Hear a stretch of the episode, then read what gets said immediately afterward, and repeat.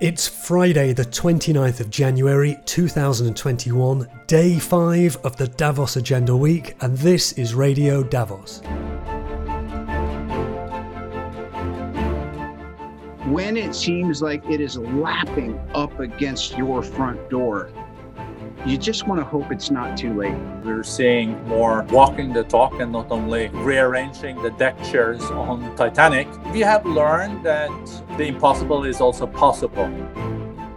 What happened in 2020 was that we leapfrogged at least five to seven years in the digital advancement in the world. That is just unheard of get involved, catch the buzz of this. This is going to be a really cool ride, and it's going to work. This is an educational forum where we get to be backstage at the world. Hello and welcome to Radio Davos, where every day we've been bringing you a look ahead to some of the main events at the Davos Agenda Week. Later in the show, an interview with Robert Downey Jr. on how he's using his Hollywood star power to promote investment in green technologies and how we need to understand climate change deniers rather than just dismiss them. You can follow the action of Day 5 live at wef.ch slash Davos Agenda, where you can also catch up with the whole week's events and all editions of Radio Davos. I've been joined by a different co host each day, and I'm delighted to welcome today's, all the way from Singapore, from the Straits Times, Singapore's flagship English language daily multimedia brand, its columnist and associate editor, Ravi Velloor. Hi, Ravi, how are you? Good morning, Robin. I'm top of my game in Singapore, and it's very bar- warm and balmy here, unlike what I assume is your condition over there in Davos. Well, I'm not in Davos, I'm in Geneva. Certainly not warm and balmy, but the other end of Switzerland from Davos, far less high altitude, and for now at least considerably less snow. Great to have you here on Radio Davos. Have you ever been to an actual Davos? I've been uh, two or three times. Uh, well, aside from the f- uh, fact that it's quite cold and you have to watch your step wherever you're going, uh, it's uh, always enervating to be there. Just the the contacts, uh, the the people you meet, the people you bump into uh, in in in a in a bus uh, that drops you off at your hotel. I was uh, once sitting next to the president of Nigeria in one of those buses. So you can imagine, you know, it's uh, uh, Davos is about connectivity and being connected and being concerned about the world. And uh, well, you know, I'd like to think that's what I am too. Talking of connectivity, let's have a brief listen to something that happened yesterday when we were talking about the fourth industrial revolution. Please see yesterday's Radio Davos for a proper definition of what that means exactly. But listen to this as the developed and rich parts of the world march ahead with technologies that are rapidly changing all aspects of our lives, did you know that 3.6 billion people have no internet access? And even in developed countries, broadband services are too expensive for about half of the population. That's something the Forum is seeking to address with the launch at the Davos agenda of the Essential Digital Infrastructure and Services Network Alliance, also known as the Edison Alliance, which is something bringing industry and governments together to seek solutions. You can watch the discussion in a session called Accelerating Digital Inclusion in a Post COVID World on the website wef.ch slash Davos Agenda. It was on day four. I'll just play you one clip from it. This is the chairman of the newly formed Edison Alliance, Verizon CEO Hans Vestberg, on the enormous importance of getting people connected what happened in 2020 was that we leapfrogged at least five to seven years in the digital inclusion in the world or the digital advancement in the world. that is just unheard of because usually it takes a, a progression when you, you include it in the digital uh, uh, sort of transformation you're seeing. For the last 10 years, I've actually been talking about that mobility, broadband, and the cloud is a 21st century infrastructure because it's efficient, it's scalable, and it's sustainable. It has to be the most important platform we have in order to support uh, uh, the mankind on Earth. And we have seen how important it has been the last five to seven years. And putting that in the perspective of the sustainable development goals, all of those goals are underpinned by the mobility, broadband, and cloud. And, uh, and it has been seen more than ever. Well, let's dive in and look at a session on day five called Resetting Geopolitics. In fact, two sessions, one at 12 Central European time for people following live in Asia. That one includes foreign ministers or other senior figures from the governments of China, Japan, Indonesia, Korea, and Saudi Arabia. And then the second session at 4.15 in the afternoon, Central European time That's with ministers from Qatar, Spain, Canada, and Brazil. You can follow those live or on catch up at wef.ch slash Davos Agenda. Ravi, let me start by playing you this from the World Economic Forum President Børge Brende. I asked him why geopolitics needed resetting. Many of the biggest problems that we are faced with are global and can only be solved at the global level but that cooperation is currently not happening at the level we would like. Look at the three C's COVID, climate change, and cooperation. COVID doesn't know any kind of borders. COVID anywhere is COVID everywhere. Look at climate change. CO2 doesn't recognize any borders. So if we are going to uh, really solve those two big, big challenges, we have to come together. We're all in the same boat and we have to find common solutions. And because of the impasses that we are seeing in a fractured uh, geopolitical world where nations don't deal with this in collaboration, uh, we are not able uh, to build resilience and solve the challenges. So, what we hope during these two geopolitical panels is to get new momentum and have agreement uh, on using the multilateral channels and cooperation to really address these pressing issues. The signals coming now from the new Biden administration is also showing that uh, the US is willing, uh, as the largest economy in the world, uh, to re enter some of these tools. Paris Accord, US is back, and uh, President Biden also has now said that uh, the US is going to re enter the WHO. But resetting geopolitics we had Klaus Schwab at the beginning of the week saying 2021 would be a crucial year for humanity. And I, I just have the feeling that there are going to be some big changes to geopolitics this year. What's your view on it, Ravi? The big one, of course, is uh, the US China relationship. Uh, it's tough at this point, so early in the in the days of the administration, to predict what's going to happen. You cannot uh, expect uh, too much of a change from the Trump policies uh, uh towards China. Uh, it could be a matter of nuancing, but uh, substantial differences are not going to be so easily worked out. you know, and you must remember, Robin, that Joe Biden, as vice president to Obama, engaged then Vice President Xi Jinping in 2011 and 2012 repeatedly. And um, if you read the Obama book, uh, which I did uh, two weeks ago, and I, I, was struck by how much importance uh, that president gave his then Vice President Joe Biden. Joe Biden was in every council, every cabinet meeting. He had a voice, he had a say. It's a different matter that Obama may have uh, uh, not taken all his advice. But the fact is that uh, he was there very much in the room. And this man, who met Xi Jinping so many times, uh, would have carried back his own impressions uh, to cabinet. And if he comes in to the Oval Office, as he has, uh, uh with a sense that, uh, hey, maybe all of us misread uh, the man in uh, Beijing, uh, we need to be a little careful with this fellow. I think, you know, the the reset will be a long time coming. The overarching competition with China will probably sharpen but will be uh, probably conducted in more polite ways. Um, but uh, that's not to say that uh, there is no scope for cooperation between uh, the two superpowers. If you remember, the uh, suspicion about China had grown substantially in the last years of the Clinton administration. George W. Bush came into office, and you know then 9/11 happened, and for, for because of 9/11, that competition between the US and China was thrust to the side for a while. Uh, the two actually cooperated uh, uh on some global issues and got things uh, going. Uh, similarly, there is an opportunity now uh, because it seems that COVID is not going to go away anytime soon. Um, that um, these two people uh, can work out a way to, uh, you know, try and work through this COVID problem. It's a common problem for humanity. So uh, I'm not entirely ruling out, um, uh, you know, the possibility of uh, uh, improved relations. But at the moment, things do look a little fraught. You have to remember that when Joe Biden started politics, Russia was the big threat to the United States, not China. China was not even on the horizon at that point as any significant threat or potential rival. But today it is. But uh, but Joe ca- carries some of that uh, still inside him. There was this uh, interview he gave to uh, a U.S. Uh, TV channel where he uh, he listed the Russian threat ahead of the Chinese strategic rivalry as the number one challenge for his administration. I mean, for what he thought is the, the most important thing for the United States.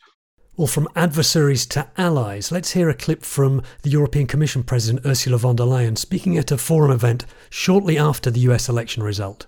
We will have again a friend in the White House, and the tone will be different. So, this is completely. Um, I, I was about to say new, but it is something which we knew we had missed for a while, and now we are happy to have that back. Ursula von der Leyen, and you can almost hear the relief in her voice there. She addressed the Davos agenda earlier this week, uh, as did John Kerry. And let's just hear a little clip of him speaking, Ravi. We rejoin the international climate effort with humility, and I mean that, and ambition. Humility because we know we've wasted four years in which we were inexcusably absent. But we re enter with ambition, knowing that at the COP in Glasgow in November, all nations have to raise our sights together or we all fail together. Our goal in Glasgow is to see all major emitting countries together raise ambition, to not be content with goals 30 years from now, but to lay out roadmaps with benchmarks starting this year to acknowledge gaps where they exist, but to show how we get there. Because we need technology breakthroughs, and critically, we need to put forward real finance plans to bring the whole world along.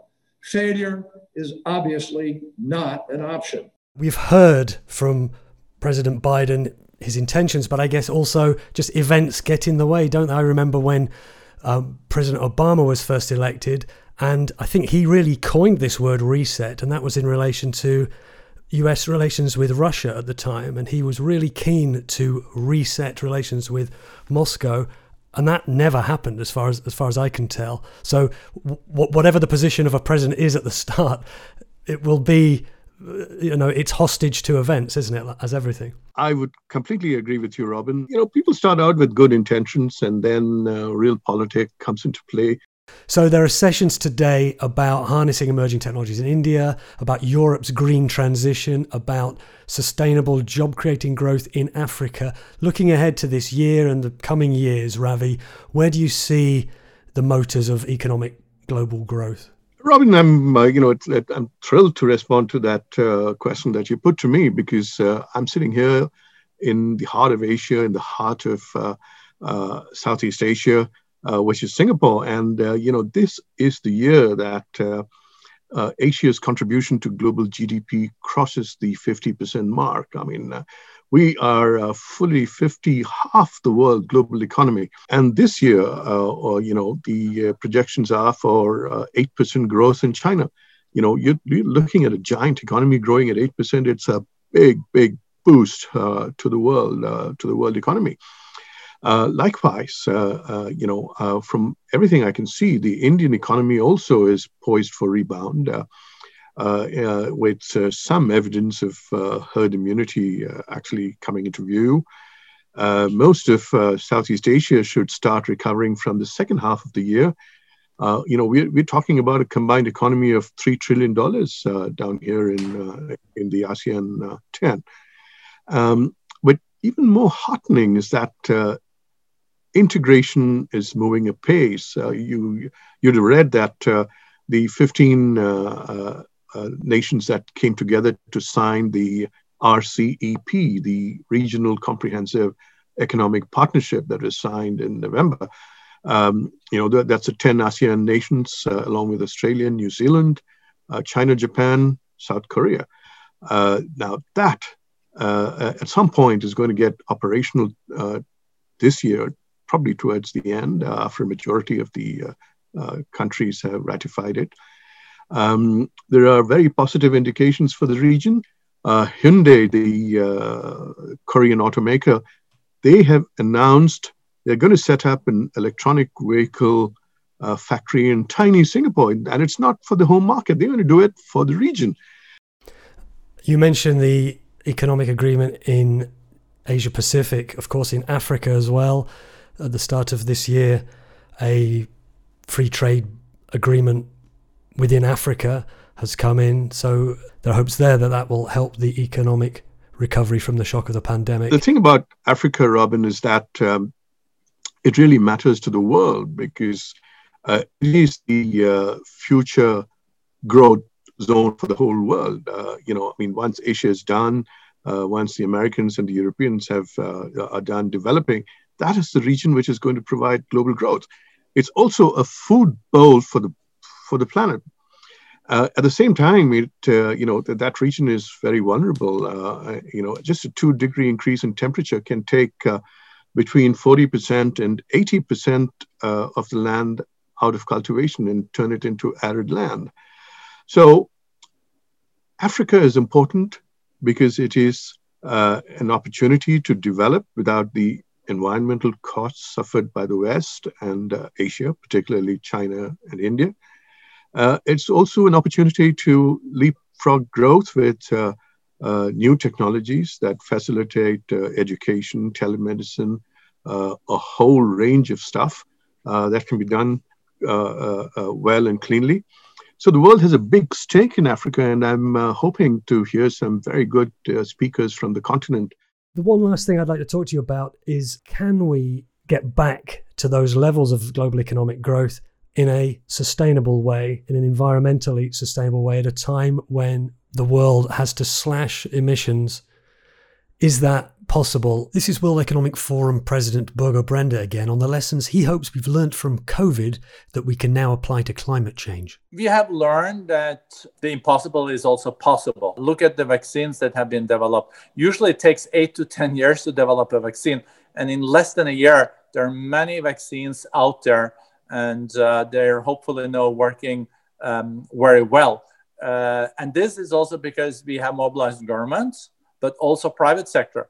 Uh, a lot of the pharmaceuticals have uh, put all their efforts into developing uh, these um, uh, vaccines. So I think in the future we also will see more public-private cooperation to solve challenges. Look at also climate change um, companies are now uh, leading uh, in setting ambitious targets for being climate neutral in 2030 or 2050.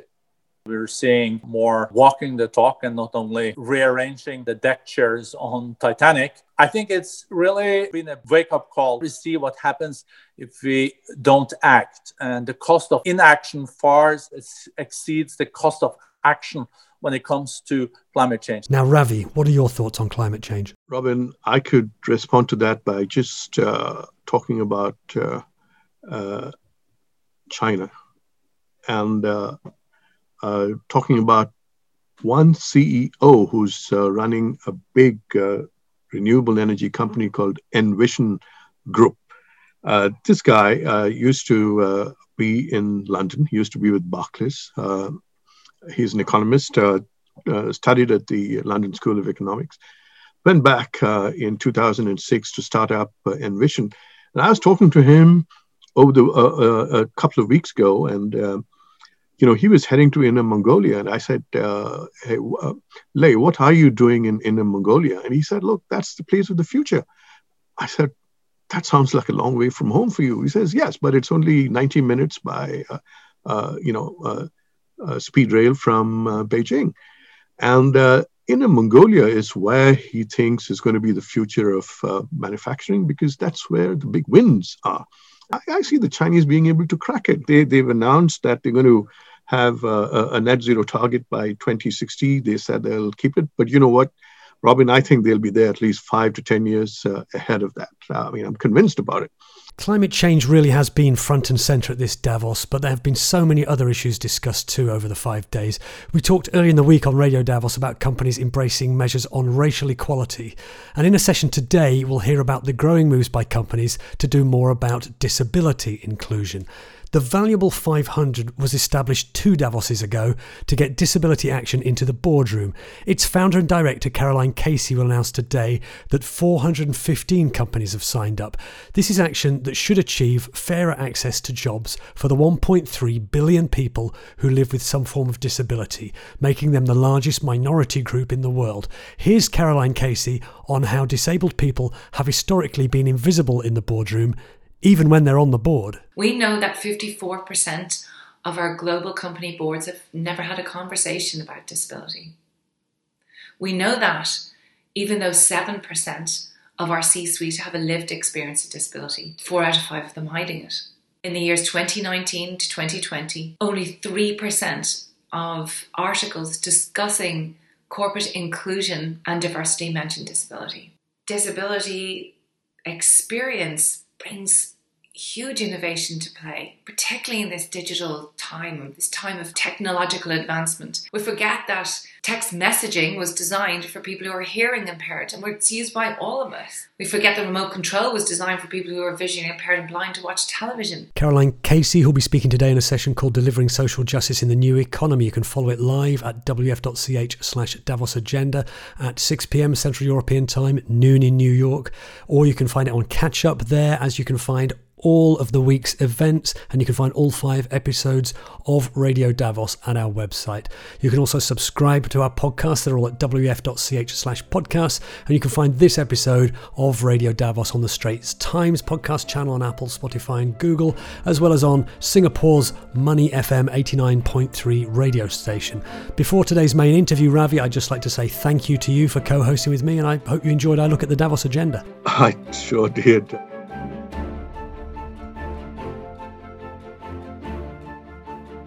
Now on Radio Davos, time for today's interview. He's Sherlock Holmes, he's Iron Man. At one point, he was even Charlie Chaplin. Now, Robert Downey Jr. is using his Hollywood A list superpowers to try to save the world for real.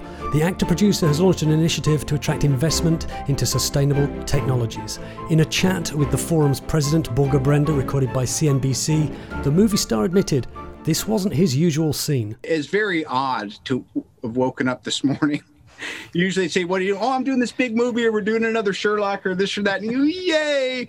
What are you doing? Well, I'm I'm, I'm launching a fund at Davos, and I'm I'm talking to y'all. This is an educational forum where we get to be backstage at the world, and there are major players who are they are. The Footprint Coalition has already put money into things like biodegradable plastics using consumer goods, carbon neutral protein for human and animal food derived from insects, and a brand of forest friendly toilet paper called Cloud Paper, which is made of bamboo. And using his Hollywood contacts, Robert Downey Jr. is attracting creatives who can help tell the stories behind the big ideas, some of which you can see at the website footprintcoalition.com.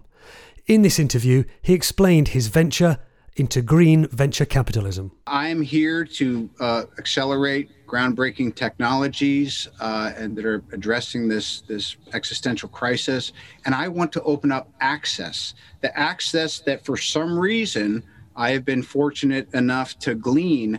I want you to feel that, and I want you to participate. I want to fast track everyone I can to be in the position that we get to occupy today where we are in the conversation and we are moving the dialogue forward. Part of what we do is we we generate content that builds a community and grows an audience and then we we can leverage that into getting uh, eyes on deal flows that normally uh, would be very exclusive.